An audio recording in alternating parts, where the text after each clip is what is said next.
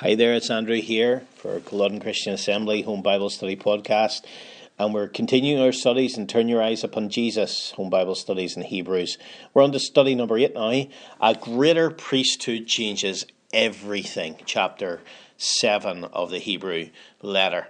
Well, this is really, we're getting to the very heart of the Hebrew letter. We've, we've looked at so many things coming up to this point, but now we're going to delve into the, the depths of it. Uh, and this is therefore not easy. No one said that that the argument here was particularly easy. In fact, put, uh, the writer has been avoiding um, mentioning the very complexities of this argument up to this point. Probably for several reasons. Um, they're not at a place that they can necessarily understand it all um, as he's been explaining to them.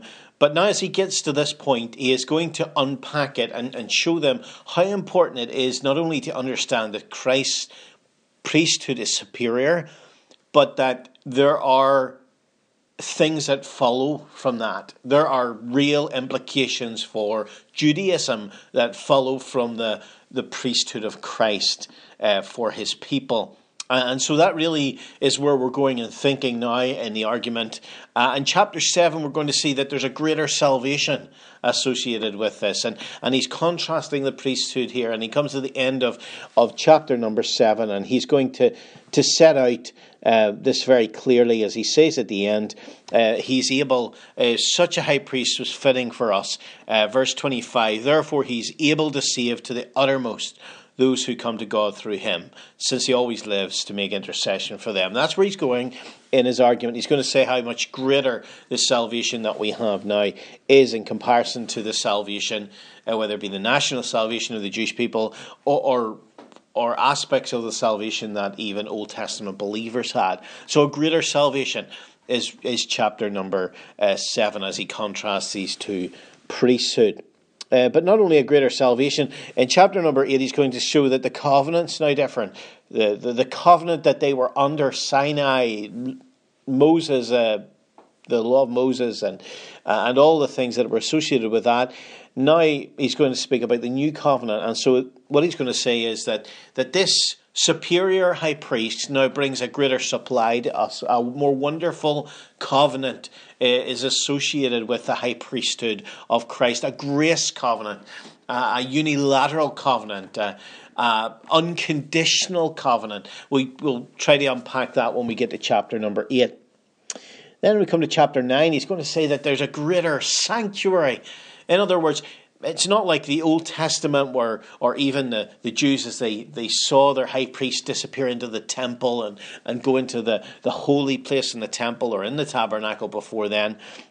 But now the, the, the, the tabernacle or the, the, the sanctuary is so much more vast. He'll speak about that in chapter 9. And then, of course, he'll focus in in chapter 10 on a greater sacrifice. You see, these Old Testament sacrifices and everything that was associated with them, it was leading up to the final sacrifice, the, the one sacrifice for sins that, that is associated with the death of the Messiah himself, with the, the great high priest who, who, um, who will now enter into the, the in, in behind the veil in virtue of the blood that he shed at Calvary. And so the offering, the sacrifice that makes all the difference, that, that puts uh, value on every other sacrifice, if you like, that was the fact that they pointed forward to the sacrifice of Christ. An easy way of illustrating that, I think, is to look at the, the money that we have in our hands. You'll, you'll see a five or ten pound note has a promise to pay the bearer on demand uh, five pounds or ten pounds. And of course, um, while it's not true, but for many, many years, um, equivalent stocks of gold bullion would have to be kept in the Bank of England. Why? Because, in a sense, all you have in your hand is a little slip of paper that is not valuable in and of itself. Just in as much as it points to the fact there is the real thing in, in a gold vault in the Bank of England in London. Um, so, what we're saying, going to say about the sacrifices when we get there is they, that they pointed forward All those sacrifices of the Old Testament, they did not have inherent value of themselves. They pointed forward. Their value was only in as much as they pointed forward to the sacrifice for sins that was offered at Calvary. And so we'll get there in our studies, but we're only in study number eight now. So a greater priesthood changes everything. We had a lovely time together uh, considering these things. So I trust that as we do so uh, and as we think through these things, that you might be blessed.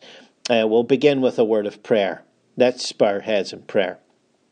Father, uh, we come to uh, you in the name of the Lord Jesus. We, we thank thee for the privilege of opening thy word, and we would pray now as we look into it together that we might be blessed. In the Lord's name, amen. So we're going to read Hebrews chapter 7. Um, I'll break it down just for your information, for the way I think fits. Uh, just at the beginning here, by saying in the first three verses, I think we're going to have a description of Melchizedek. Who is this man? Now, if you haven't, if you don't know where we are and you're just jumping into this podcast, I recommend you go back, not to the last one, podcast number uh, seven, but to the one before that podcast number six, because there I kind of tried to show the differences and distinctions in a general way between the Aaronic priesthood, the priesthood of Aaron, and the Melchizedek priesthood. So, suggestion if you don't know what I'm speaking about, go back to podcast number six and study number six. But here we're the description of Melchizedek. We'll think about that in Hebrews chapter 7, 1 to 3. Um, we'll read that passage, and then uh, from verse number 4 to 10, we'll read another section. The dignity of Melchizedek, I've called that. And we're going to see how, how this man was superior even to Abraham, no less. Uh, and so we'll, we'll see the dignity of Melchizedek. And then from verse number 11 uh, to verse uh, 25, um, well, really to, to verse number 20, 28, right at the end of the passage, uh, we have what we might call the distinctiveness of Christ's priesthood and the implications that come from that. Now that he's established that he's a priest after the order of Melchizedek, and Melchizedek superior in so many ways, there are some massive implications for these Jewish Christians these Christians that are kind of on this borderline between Judaism and Christianity. Many of them true believers in Christ, but wanting to cling on to, are reluctant at least to shift their feet completely away from Judaism. And, and what's going to happen here is the question is really in the background can I stick with the Jewish high priest also? I mean, I've got a, a great high priest in heaven. I know that. I know Christ is there. But c- can I not just hang on to a little bit of this Judaism? And really, that's where we come to uh, in verse number 11 and right down to 25. And we'll think about that in quite a lot of detail.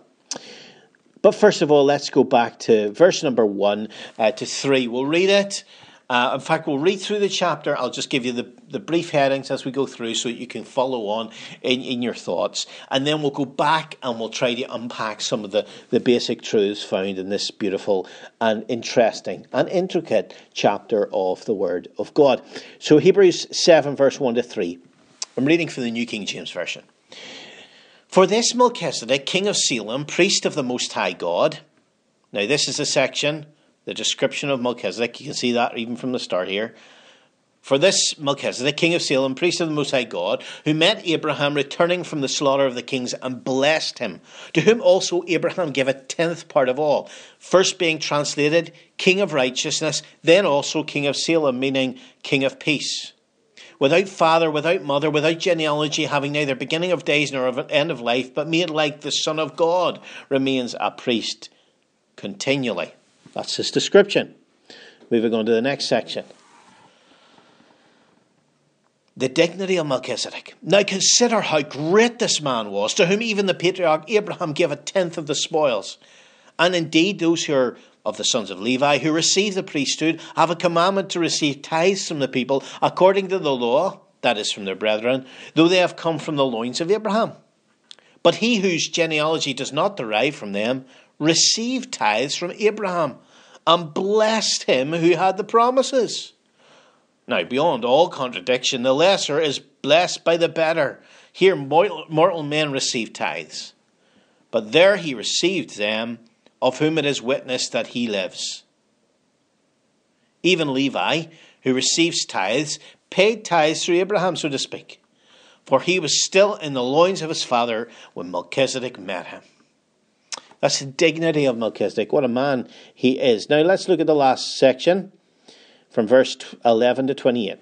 Therefore, if perfection, you'll notice the therefore there, by the way. It's important you see what's happening here. He's, he's established something and now he's going to build a, a case on it. Therefore, if perfection were through the Levitical priesthood, for under it the people received the law, what further need would there be that another priest should rise according to the order of Melchizedek and not be called according to the order of Aaron?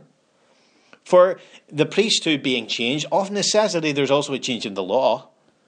For he of whom these things are spoken belonged to another tribe from whom no one uh, has officiated at the altar. For it is evident that our Lord arose from Judah, of which tribe Moses spoke nothing concerning priesthood. And it is yet far more evident if in the likeness of Melchizedek there arises another priest who has come, not according to the law of a fleshly commandment, but according to the power of an endless life. For he testifies you're a priest forever according to the order of Melchizedek. For on the one hand, there is an annulling of the former commandment because of its weakness and profitableness, for the law made nothing perfect. On the other hand, there's a bringing in of a better hope, through whom through which we draw nigh to God. Look at verse number uh, twenty now. And inasmuch as he was not made priest without an oath, for they have become priests without an oath, but he with an oath, by him who said to him, The Lord has sworn and will not relent. You're priest forever, according to the order of Melchizedek.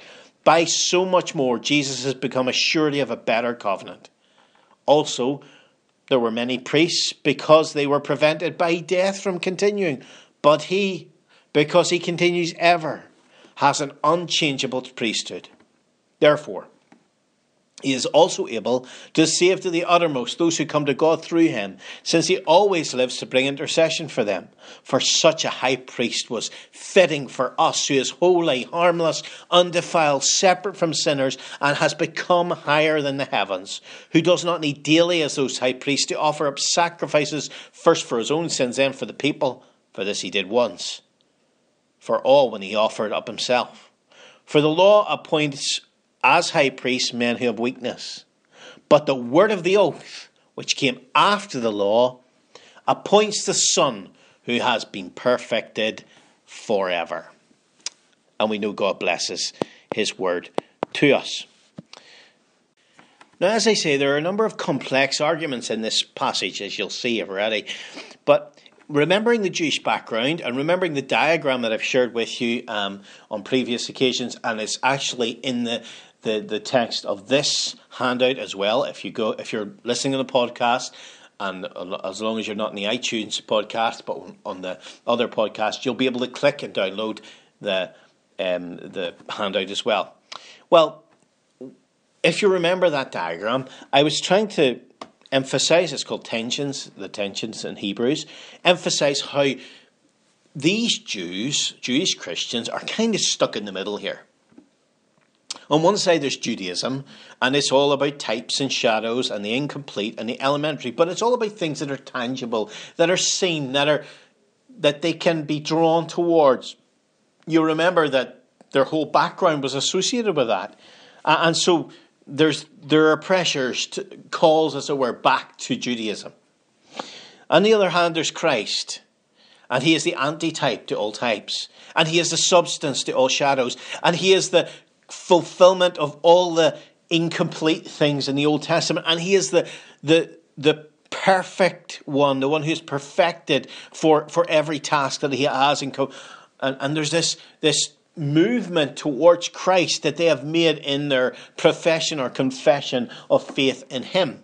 Now, in that diagram, you'll notice that there there are on the diagram, mature believers, those who are understanding that Christ and Judaism are, are mutually exclusive.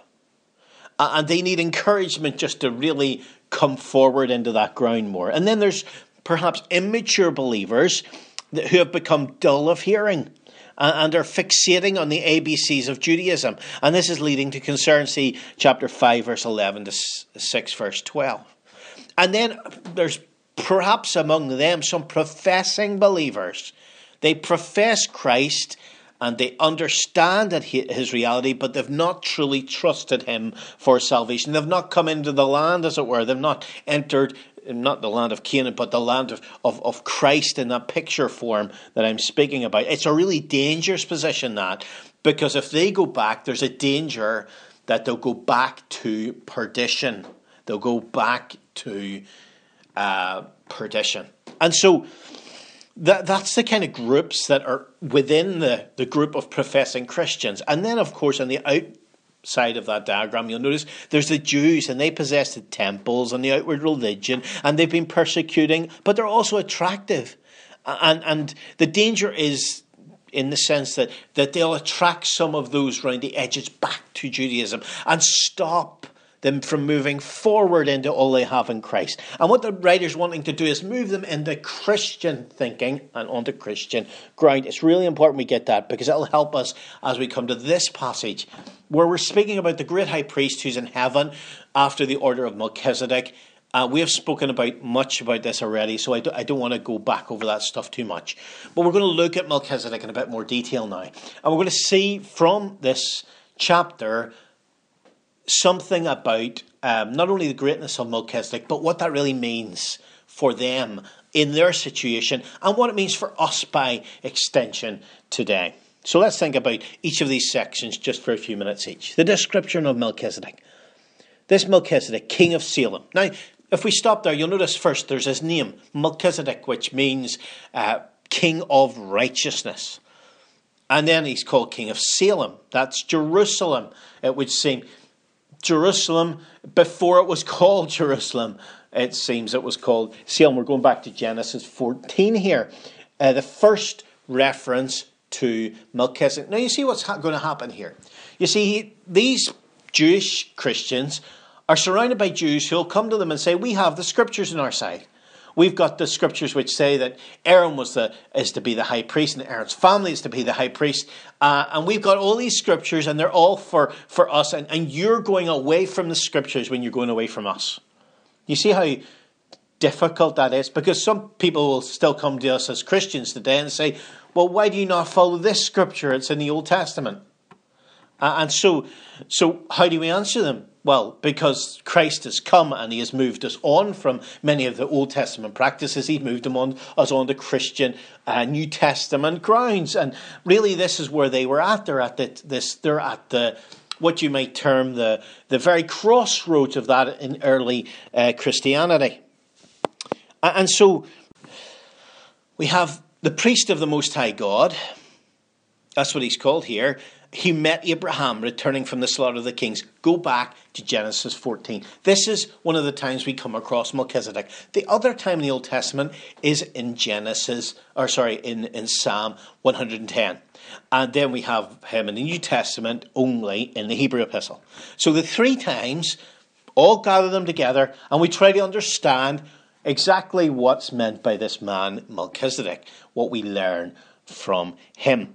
And of course, all these Jewish Christians had were the two Old Testament passages. So, what he's going to focus on in this chapter is those two passages and what we can learn about Melchizedek and we'll learn about the priesthood of the Messiah, the priesthood of Christ. So, let's see what we can learn. The description of Melchizedek. He's the priest of the Most High God. He met Abraham returning from the slaughter of the kings and he blessed him. Notice he's blessing Abraham. You'll see that. And the idea behind that is that he is he's conferring a blessing on him. And therefore, he is greater than Abraham, because, as we'll see in a minute, the less is blessed by the better.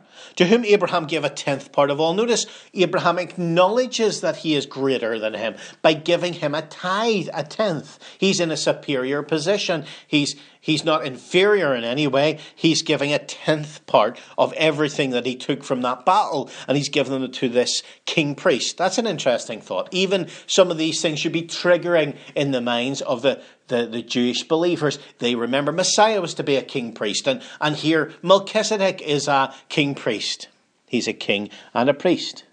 A king, of course, rules for God. A priest represents us before God uh, and brings blessings to us from God. And so the, these two uh, lines are not usually mixed unless we come to the anointed one, the Messiah, where they're brought together prophet, priest, and king. And then also, uh, it, first he's translated King of Righteousness and also King of Peace. Um, King of Peace, King of Salem, King of Peace.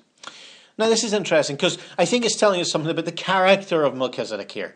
Um, it's referring forward, of course, to the Lord Jesus, who is both righteousness and peace uh, marks him. And the one who is the high priest for them, who is both merciful and faithful. Merciful, I think, ties up uh, with the idea of peace here. He's king of peace. Uh, faithful ties up with the th- thing of righteousness because the Lord Jesus, to be our high priest, he must um, bring us into God's presence. That he, needs, there needs to be a righteous way for him to do that. He has to be a righteous, a just high priest but he also must be a merciful high priest. It's not good enough for him to just be merciful in the sense of being able to come alongside. Uh, that's important. It's vital in the in the priesthood. We've already seen that. But he must also be faithful to God in the doing of it, because he can't bring us close unless he go- comes to God in the right way. And that, of course, is exactly what the Lord has done. So there's something. There's a play here the, on on the kind of character of Melchizedek in the background here, one who's righteous and one who is uh, marked by peace. But notice in verse number three, he's without father, without mother, without genealogy, having neither beginning of days nor end of life, but made like the Son of God, remains a priest continually. Now, it's much more fun to have this in a Bible study because we can tease out what this means in a little bit more detail. But on a, on a podcast, we just have to rattle on. So, what we have here is in the book of Genesis, which is absolutely packed full of genealogies you go and look at this yourself. Uh, everybody's birth and death is recorded, everybody's lineage recorded, and yet we have this man, Melchizedek, who mysteriously just flits across the page of Holy Scripture, and it doesn't tell us about his father or mother and his or his genealogy. It doesn't tell. It just appears he doesn't have a beginning of days or even an end of life, and in that sense, he is made like the Son of God. You'll see what's happening here.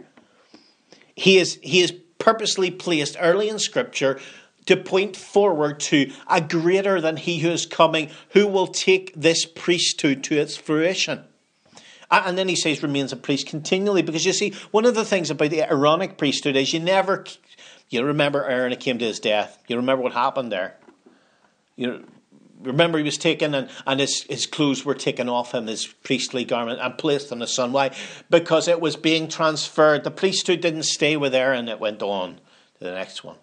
But we never read that about Melchizedek and his priesthood. No, no, we just we just learn that he was this. It doesn't say about a lineage or a succession or a, a you know passing on to son or him dying or anything like that. And so there are all these things in this description. They're just latent. And, and as a Jewish believer, they, they would listen to these things and say, wow, this priesthood that the Lord Jesus Christ has, that the Messiah has, it's really fascinating. And I think that's been left with a kind of, there's so much in this passage, in this paragraph, which is not unpacked as yet.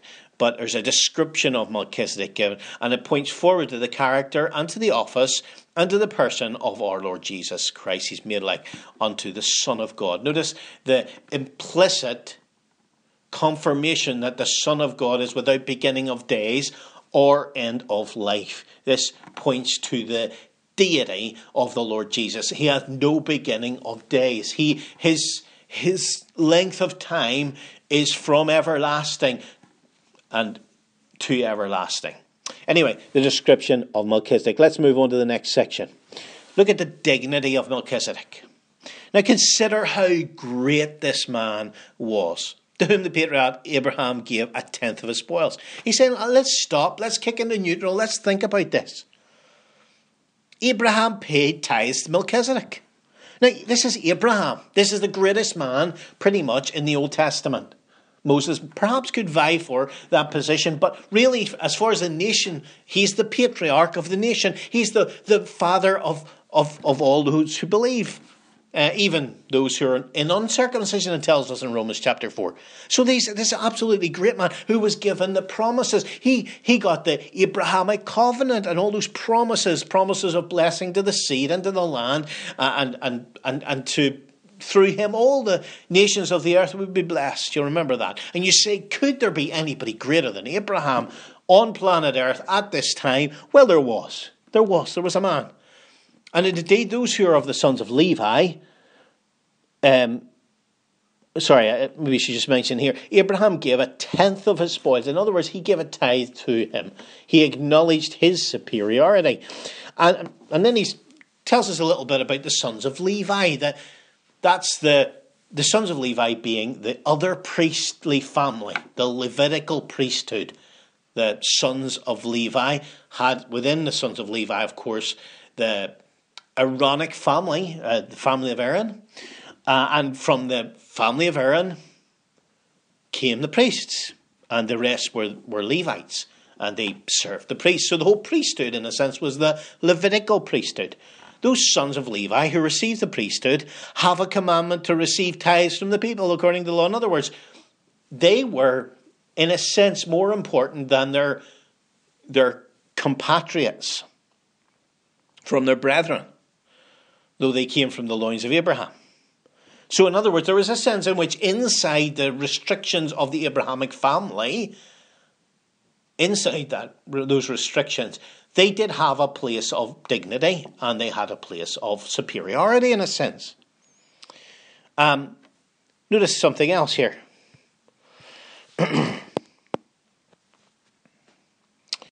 but he whose genealogy is not derived from them in other words, Melchizedek, he doesn't come from the Abrahamic family at all.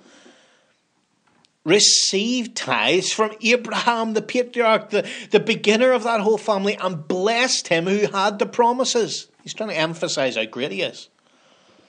Now, beyond all contradiction, the lesser is blessed by the better. I've already said that.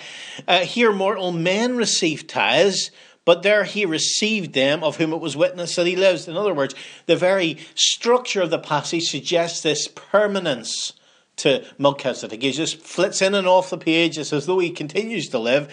And yet, of course, that was never never seen with the the very opposite was seen with the, the, the family of Aaron. They were to die, and the next one, and the next one, and the next one. They were seen to be mortal men. They were that was really emphasized in Scripture.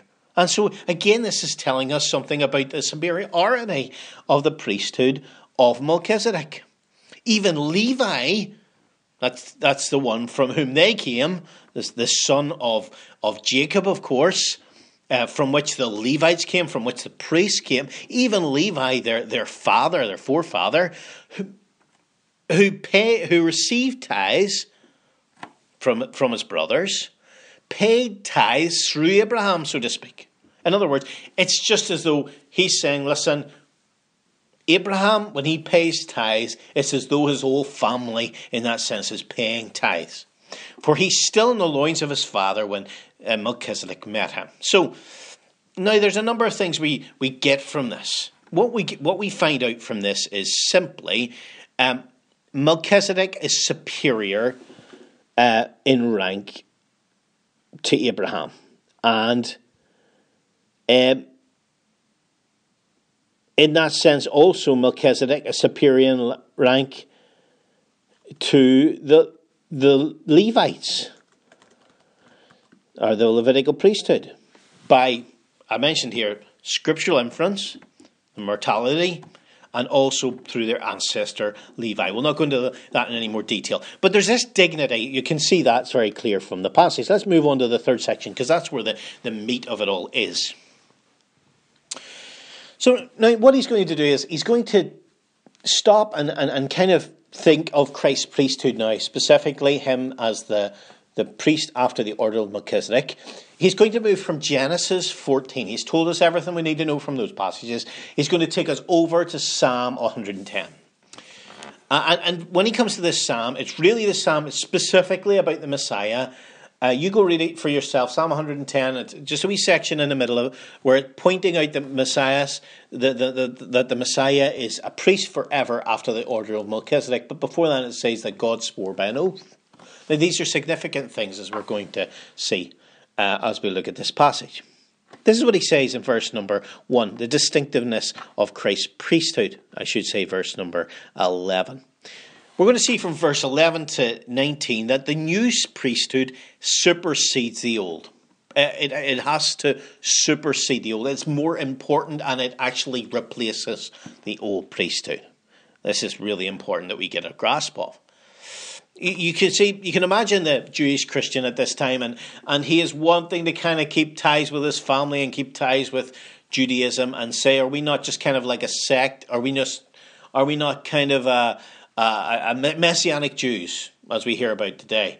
Uh, can we not just kind of hold on to kind of the Aaronic things and all these things. No. Can I stick with the Jewish high priest also? And the answer is going to be quite unequivocal at this point that they can't. They cannot. Look at verse number uh, 11. Therefore, if perfection were through the Levitical priesthood, for under it the people received the law, what need was there that there should be another priest who should rise according to the order of Melchizedek and not be called Sorry about that phone call. Um, dealt with. Coming back to the passage, there's that sense of can we stick with this Jewish high priest? Well, let's think about it. What's it talking about this perfection here? What is perfection for a priest? What is it? Uh, to be um, perfect as a priest. Well, a perfect priest or, is a priest that brings you right into God's presence. Okay? Uh, it's so that you can draw near to God. The idea of a priest is a mediatorial idea. Uh, a priest brings you to God. Um, if you don't get there yourself in that sense, he represents you before God, but in a sense, you are there in God's presence.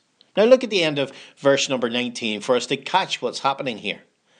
Uh, verse number 19 For the law made nothing perfect. On the other hand, there's a bringing in of a better hope through which we draw near to God. So, this idea of perfection is the Jewish priesthood could never do this. They could never, perfection meaning the idea of completeness. They couldn't do the job that a priest ultimately wants to do, and it's bringing the people right in before God in, the, in his own person in that sense. And of course, the, the Aaronic priesthood just didn't it had limitations which didn't allow that to happen. I mean, there were walls everywhere. There were, you know, only the high priest could go in one day of a year into the immediate presence of God. Only one person. Uh, the rest of the, the, the priestly family could go mill around in the holy place and and and and in the tabernacle court and so on. But but in that sense, there was wall after wall. There was restriction after restriction that stopped people from getting right into the, the presence of God. So let's not get too hung up, uh, the writer's saying. Let's not get too hung up on, on you being brought into the presence of God by the Aaronic priesthood because it's not going to happen. The, the perfection is not through the Levitical priesthood. For under it the people received the law. If, if it was by that, what further need was there that there should be another priest to arise after the order of Melchizedek, and not be called according to uh, the order of Aaron? You notice at the bottom, um, we have verse 11 to 14, um, I think, the fact of a different priest. The fact of a different priest. In other words, the fact that there's this other priest and, and, and the Messiah is going to be another kind of priest after the order of Melchizedek suggests that this priesthood is time limited. It is not the final be all and end all of priesthood. For the priesthood being changed, according to Psalm 110, look at it again, there is of necessity also a change of the law. What's that mean? Well, what he seems to be saying is this that, well, remember the whole of the Old Testament is based on the Levitical priesthood. Well, if we're saying that the Messiah is going to be another kind of priest, then we know something else. We know that a lot of those laws and so on are, are in that sense time limited as well. They they are specifically for the Aaronic priesthood. And, and the reason why we know this is that the Lord just just isn't a priest after the order of um, Le- uh, the Levitical priesthood. Um, he's not a, a priest after the order of Aaron. He cannot be. That's the next point he makes. For he of whom these things are spoken in Psalm 110 belongs to another tribe from which no man has officiated at the altar. For it is evident that our Lord arose from Judah, of which tribe Moses spoke nothing concerning priesthood. So we know, therefore, that the priesthood and the Old Testament side of it, in that sense, what is said about priesthood has a limitation on it. It's going to be moved on in the Messianic age because it cannot be that the Messiah comes from the Aaronic line. For it is evident that the Lord came from Judah, the kingly tribe. And it is yet far more evident, not only the fact of a different priest, but the nature of this different priest. Look at verse number 50. Is yet far more evident if in the likeness of Melchizedek there arises another priest who's come not according to the law of a flesh and the commandment, but according to the power of an endless life. Now, what is he saying here? He's going to say, well, think about it. Melchizedek was very different in character and nature to these priests, what we learn about him. They were all associated with being given this through, through just a, a flesh, a commandment of nature that when someone dies, you'll take their place. That was the way it was. And then when you die, someone will take your place. And when you die, when they die, someone will take their place. In that sense, that was all it was. But this person, the Messiah, and we see him in Psalm 110 as exalted at God's right hand. Look at Psalm. This person has been given it according to the power of an endless life. You listen to what it says. You're a priest, underline this, you're a priest forever, according to the order of Melchizedek. So we know from this not only the, that the new new priest supersedes the old because of a different priest coming, but also the nature of this priest. There isn't going to be another one. He is a priest forever after the order of Melchizedek. Now, let's see the explanation from verse 18 to 19, and then we'll move on. Now, I know this is a lot to take in. If you have the, the PowerPoint slides, and I'll maybe put them at the end of the handout uh, for those who want to download the handout, I, have put this. I put a little picture of a, a plug, and it's a wrong, um, the wrong uh, plug socket, uh, the wrong for the plug, the wrong plug for the plug socket. They're incompatible. And really, this is what I think he is teaching at this point. Can I stick with the high, Jewish high priest as well? You can't because the Jewish high priest is incompatible with um, all that we have in Christ now. And in that sense, you can't stick with him. The old law is going to be set aside, and a new hope in the gospel brings us near. Look at verse 18 and 19. For on the one hand, there's an annulling of the former commandment because of its weakness and unprofitableness. It had a purpose. Its purpose was to point forward to a greater priest. It had a purpose. Its purpose was through the sacrificial system to point forward to the great sacrifice.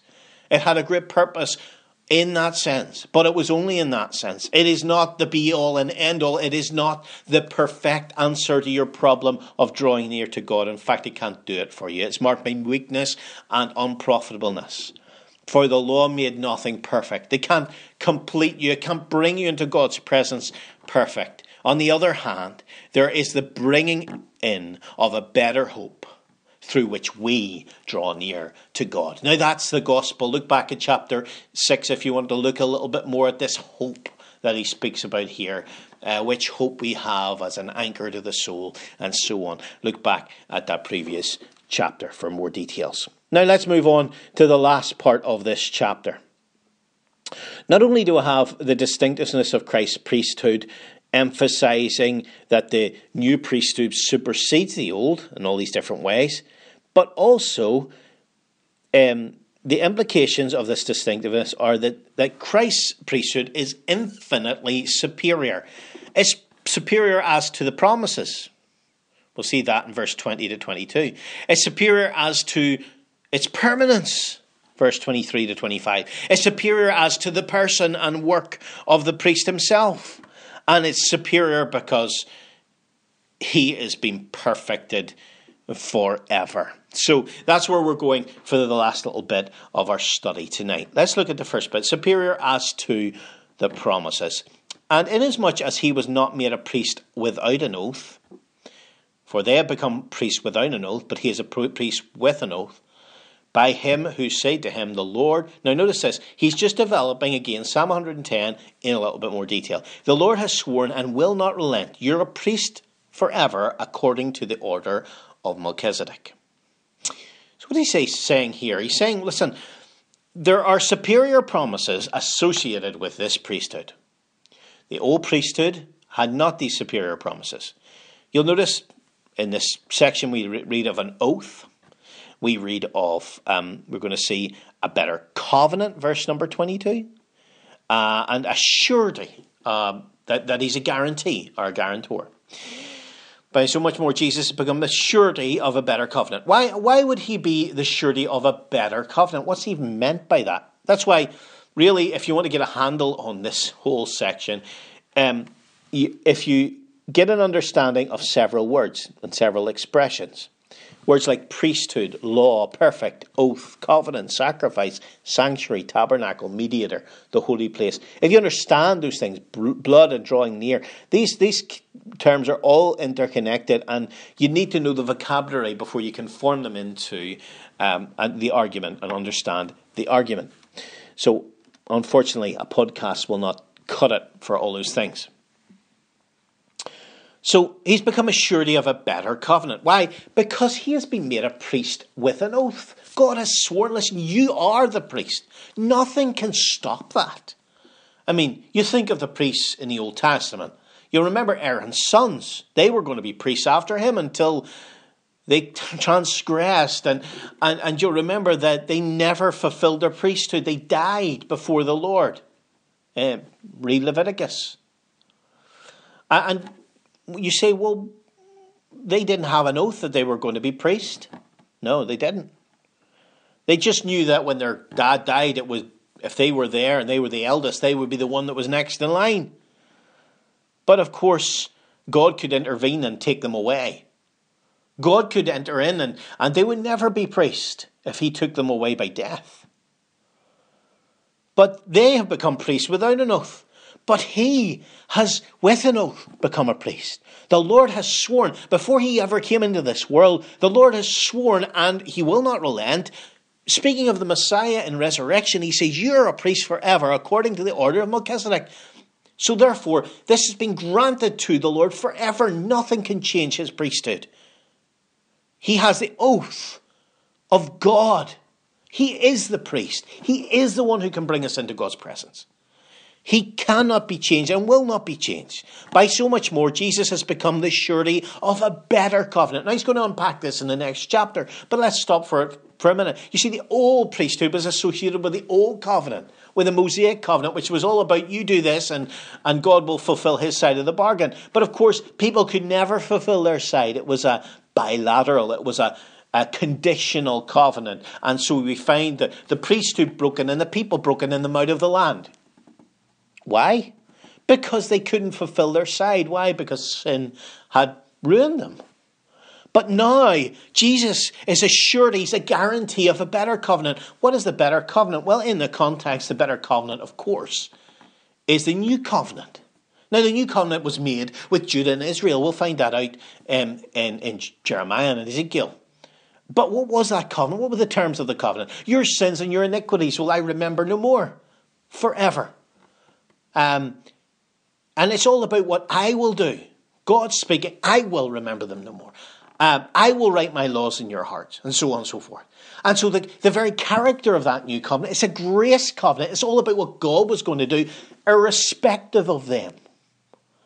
If they were part of God's people, they came into the blessing of this new covenant. Now, let's stop here because we, we're associated with the new covenant.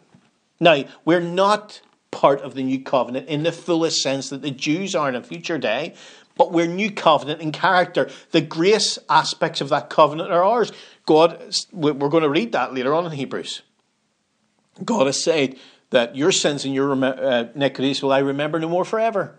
God has brought us into the good of a lot of these blessings of the new covenant. And so, do, do, we have a guarantee that we have them? Yes, we've got a living Lord. We've got a great high priest in God's presence. And so here we have Jesus, a surety of a better covenant. Also, there were many priests. Before, because, uh, verse 23, there were many priests because they were prevented by death from continuing. But he, because he continues forever, has an untransferable priesthood. Now, this is wonderful. He's not only superior as to the promises he can bring to us, the, the, the, we'll think of this next time, the covenant and all that it means, but he's superior as to the permanence. The permanence. Uh, of his place, of his position. You think of it you think of what it was like for someone like Hannah to go up and, and, and there was Eli and well he wasn't great but he was there anyway and, and he eventually listened um, he wasn't great at that either but he eventually listened um, you imagine if if someone went up like Helen and you were a Jew and, and you went up say and you told the high priest all your problems. You asked him to pray for you, to remember you, to represent you, you in, in, God's presence. And, and you went away assured that he would. And then, uh, having been burdened about it all year, you come up the next year at the feast and you go along, and there, there's another man there. He doesn't know you. He's younger and he doesn't understand your problems. And, and maybe he has less time for you and whatever. But you see, you would have to re explain everything to him, and maybe he wouldn't be listening anyway. But you see, that's not true of the Lord. Sure, it's not. Because he continues ever, he has an untransferable priesthood. The priesthood doesn't transfer to another, it's his. And it's his forever. And, and when I come to the Lord Jesus in prayer, when, when I bow before uh, the throne of God, I know that there's one in God's presence who knows me not only knows me because he's God, but knows my every experience of life. He has walked with me the whole way. He has been there for me the whole way. And he has an untransferable priesthood. He is always able to bring us into God's presence. That's why it says in verse 25, therefore, he is able also to save to the uttermost those who come to God through him, since he always lives to make intercession for them.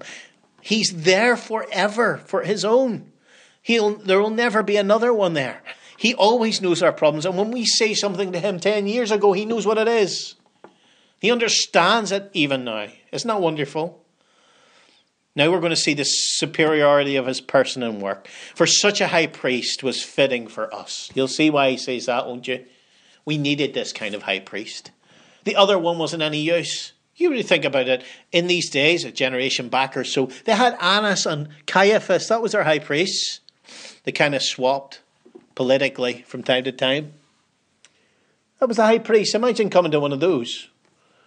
The tender mercies of the wicked are cruel, says the scriptures. What you need is a priest with mercy. well, but what kind of high priest do we have? What kind of high priest? Is he like those priests that you have there? Why would you want to hold on to one of these earthly high priests with all their feelings and sins? What such a high priest was fitting for us. He's holy. well, they certainly weren't that.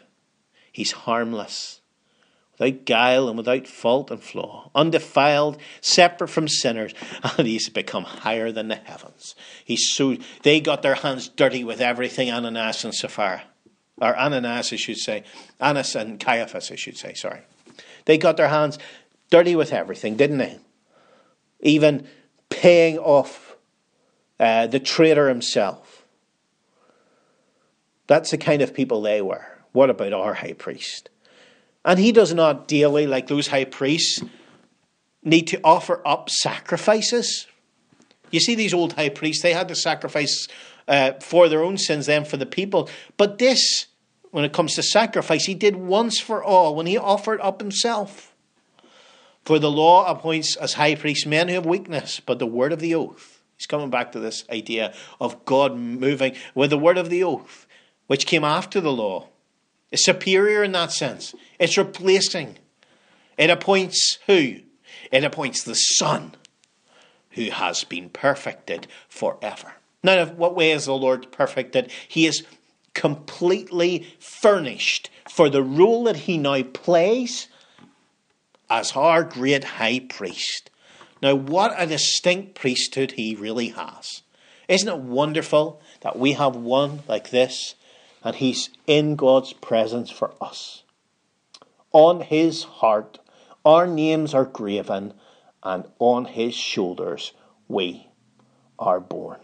Thank God for the priesthood of our Lord Jesus. You'll remember the picture of old. Genesis 14. It tells us a lot, you know.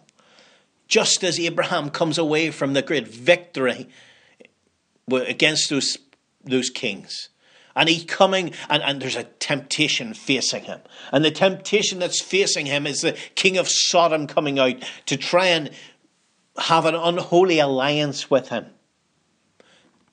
And just before that happens, before the temptation strikes, there steps in the king of Salem. The king of Salem comes before the king of Sodom. And he blesses Abraham and he speaks to him about the Most High God. By the time Abraham makes it to the king of Sodom, he's been bolstered and he's been protected from falling and from temptation. That's what's happened. That's what the Lord does for us as the high priest. He preserves us from sin. When we do sin, we do have an advocate with the Father, Jesus Christ the righteous. But the Lord Jesus is our high priest. He can prevent that sin even occurring. Isn't that wonderful that we have such a person in God's presence for us? May the Lord bless what has been of himself. Shall we just commend ourselves to God in prayer? Father, we thank thee for thy Son. In his name, we thank thee for this great high priest. We thank thee for one who is there in thy presence for us. In his name, we thank thee. Amen.